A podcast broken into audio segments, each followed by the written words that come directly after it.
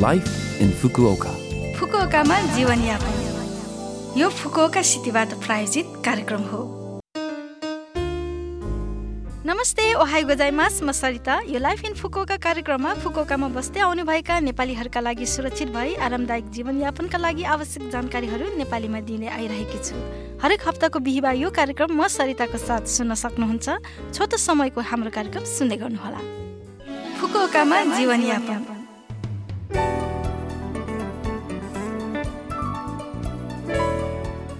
तपाईँहरूलाई मोची कतिको मनपर्छ होला?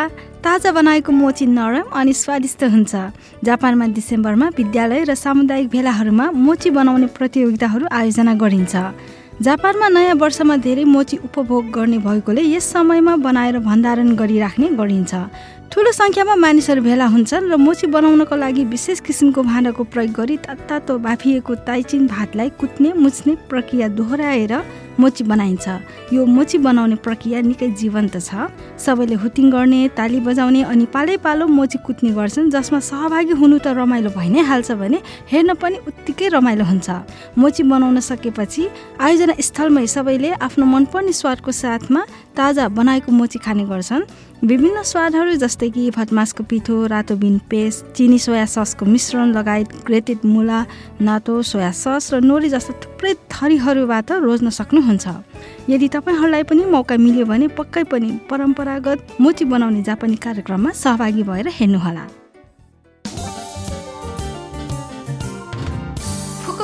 जीवनयापन।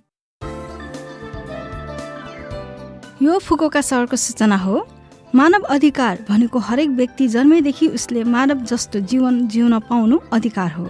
डिसेम्बर दस विश्व मानव अधिकार दिवस हो। जुन जापानमा मात्र नभई विश्वको विभिन्न भागहरूमा पनि मानव अधिकारको बारेमा मनन गर्ने दिनको रूपमा रहिआएको छ।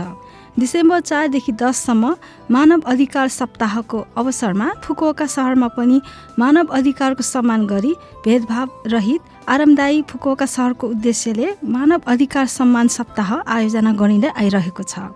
प्रत्येक व्यक्ति स्वावलम्बी छ भन्ने कुरा अनुभूति दिने यो महत्त्वपूर्ण सप्ताह हो। यस डिजिएसद्वारा उल्लेख गरिए अनुसार कोही पनि नछुताउँ समाजलाई महसुस गर्न महिला बालबालिका वृद्ध विदेशी अशक्त आदिको आधारमा भेदभाव र पूर्वाग्रह हटाएर एक अर्काको मानव अधिकारको सम्मान गर्न जरुरी छ। हामीहरू पनि दयालु हृदय र स्वाभिमानी जीवनको बारेमा फेरि एकपटक मनन गरेर हेर्ने होइन त? यो फुकोका सहरको सूचना थियो।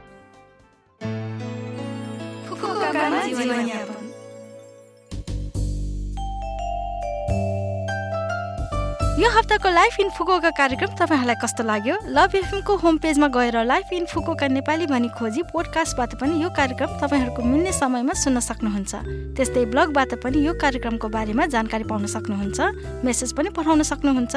हाम्रो इमेल ठेगाना रहेको छ seven six one at the rate love FM dot com dot J आजको लागि बिदा हुन चाहन्छु। तपाईँहरूको दिन शुभ रहोस्। नमस्ते।